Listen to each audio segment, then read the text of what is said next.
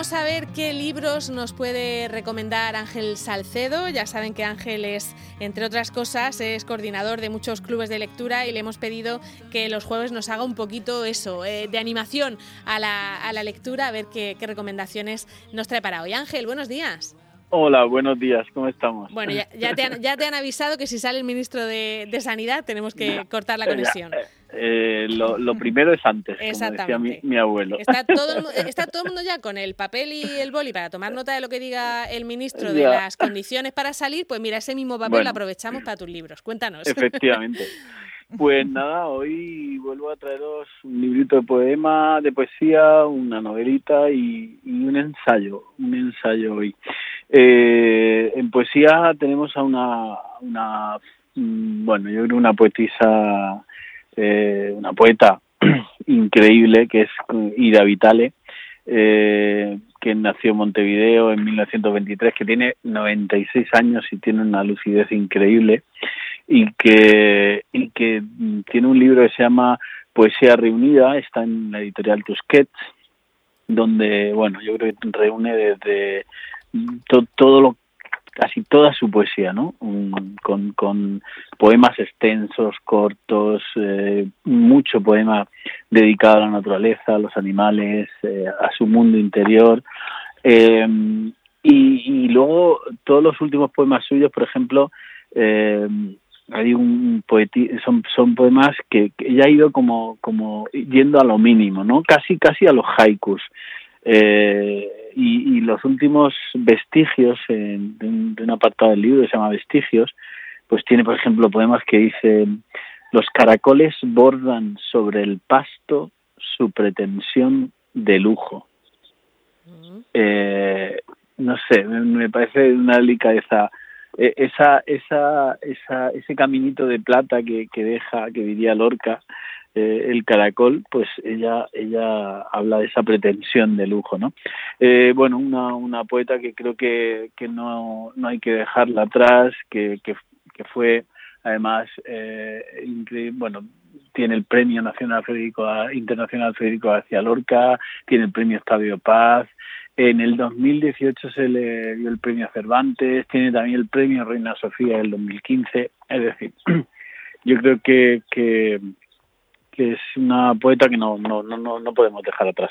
Hoy, de hecho, uno de los poemas, Este Mundo se llama, eh, que, que, he leído en mis poemas diarios de, de, de, Yo me quedo en casa con poesía, pues se lo he dedicado a, esta mujer, en ese sentido. Muy, muy interesante. Eh, novela. novela. Antonio Soler, Sur. Eh, curiosamente eh, estuvo estuvo el, el, año pasado aquí lo presentamos en, en, unas actividades culturales que había en el Carmen. Y bueno yo yo a este novelista lo lo sigo de tiempo porque mm, leímos en un club el Camino de los Ingleses y, a mí ya me, me atrapó me atrapó eh, ese libro que fue premio Nadal y que luego además lo hicieron lo, lo llevaron a película eh, un, escritor malagueño, yo creo que muy, muy, muy seguro de, de donde está, en un territorio que, que quizá eh, no es eh, de los afamados por, por todos los lectores, eh, pero que tiene una solidez en su trayectoria increíble, ¿no? Fue premio Primavera en el 99 con el nombre que ahora digo, también premio Heralde y premio de la crítica por las bailarinas muertas en el 96, eh, Apóstoles Asesinos salió en el 2016, que quedó un poco eclipsada por por ese por esa novela que fue Patria, pero me parece también muy muy interesante. Eh, no sé, ahí eh, El sueño del caimán, que se me pasaba, ¿no? y, y este esta novela Sur, que es una gran novela, son 500 páginas, además con una yo creo que hace un riesgo, se lanza ahí a hacer una pirueta mortal sin sin sin red. Eh, al, al describir, bueno, se adentra en lo que sería Málaga, como si de pronto un, un, una cámara viajara desde arriba del cielo y empezara a, a, bajar hacia abajo, hacia abajo y cogiera cada, cada cosita que pasa en cada rincón de esa ciudad, de las afueras, de los suburbios, enfrente de una gasolinera, mezclando una serie de personajes súper variopintos, una amalgama, casi una colmena ahí de, de, de, de, personajes y de voces, porque, bueno, nos, nos aparecen mensajes de WhatsApp, lenguaje coloquial, eh, se meten en todas las clases sociales, no sé. Un, primero has dicho novelita y luego has dicho 500 páginas, y entonces ya me ha dicho a mí que me está un poco la cabeza. bueno, bueno, yo creo que, que, está ahí, ha sido premio narrativa Juan Gritisolo también, premio Francisco Umbral, eh, premio nacional de la crítica por esta novela, que decía que curioso que estuvo presentándola aquí, estuvimos hablando mucho tiempo con él, eh, en una comida y una cena estupenda, y, y después, eh, bueno, al día siguiente nos llamó y, nos, nos dijo, bueno, mm, me habéis dado mucha, mucha energía y mucha luz porque me voy a recoger el Premio Nacional de la Crítica. Es decir, al día siguiente de estar aquí, le dieron el Nacional de la Crítica por, por, por esta novela, por Sur, ¿no? Se llama Sur, ¿no? Tal cual, Sur. Sur, sin artículo, Sur, Sur. Está editada por Galaxia Gutenberg y, y yo es de estos mm, narradores que, tampoco podemos dejar atrás. Y por último, un ensayo que yo lo leí hace tiempo, que además está traducido por una murciana, por Marisa Morata, eh, está en la editorial Errata Naturae, eh, y yo creo que, que, bueno, viene muy al caso mm, por todo lo que estamos viviendo y está lleno de, de, una, de una filosofía muy sencilla. Lo escribió Pierre Rabhi, eh, que es un, yo diría, iba a decir un filósofo, pero no, porque si no él se sentiría, se sentiría ofendido. Yo creo que él, si le dice que, es un agricultor de, de del, del, campo y de y del, un, fiel defensor de, de, de, la pobreza, fíjate lo que lo que os digo, ¿no? Eh, y claro, él, por ejemplo, dice el concepto de pobreza podría desconectar, pero para nosotros era una verdadera opción de vida y no una proclamación moral de tantas.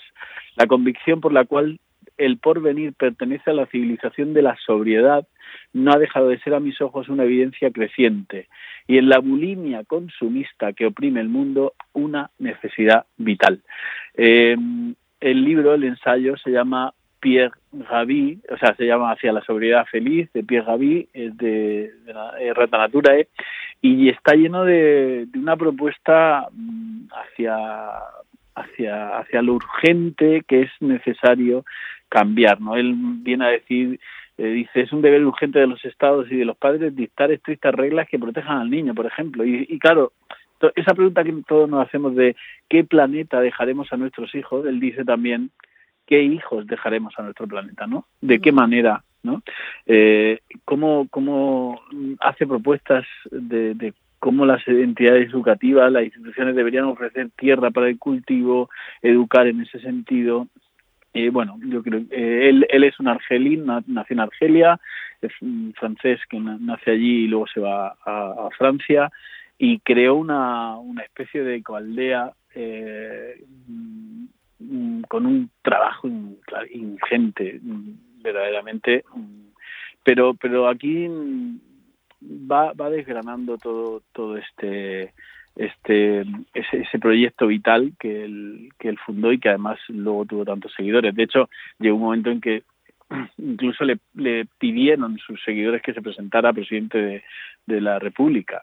Y, y, y, de hecho se presentó. Evidentemente no sabía que no iba a salir, pero se presentó a las elecciones francesas.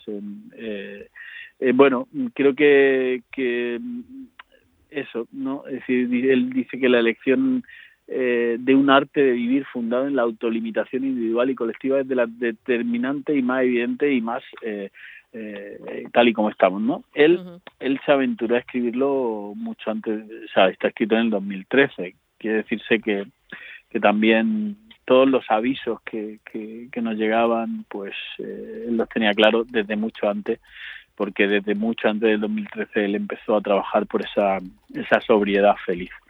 Bueno, pues hay, que ver si, si podemos seguir teniendo esa sociedad feliz, ¿no? Que él, que él propone. sobriedad, sobriedad. sobriedad, una perdón. Sociedad, una, una bueno, sería una sociedad eh, que con esa sobriedad nos haría mucho más felices. Una sobriedad feliz, eso. Había apuntado seguridad y te he dicho sociedad. yo, creo que eso también nos ha enseñado este confinamiento, ¿eh? a ser más sobrios, a, tener menos y a intentar ser más felices con otras cosas, ¿no? O sea que no está mal encaminado. No, yo creo que además es, saber realmente lo que es necesario, ¿no? Eh, lo que nos, nos, nos es necesario. Por eso, hacia la sobriedad feliz, eh, creo que es un libro a releer y, necesario en este, en este momento. Venga, pues apuntado. ¿Qué era el de Ida Vitale? ¿Cómo se llamaba exactamente? Era poesía, poesía reunida. Poesía, reunida. Antonio Soler Sur y hacia una, hacia una sobriedad feliz. Ahí están estos tres eh, libros de hoy que yo mm, bueno, muy diferentes, pero también muy interesantes. muy bien, pues aprovechamos también para decir que la Biblioteca Regional está hoy recomendando novela negra, ¿eh? para el que sea aficionado a la novela negra, están haciendo ahí una en redes sociales unas recomendaciones muy chulas, tanto de novelas como de películas de, y de las relaciones también entre, entre unas y otras. Ángel Salcedo, muchas gracias. Muchas gracias a vosotros.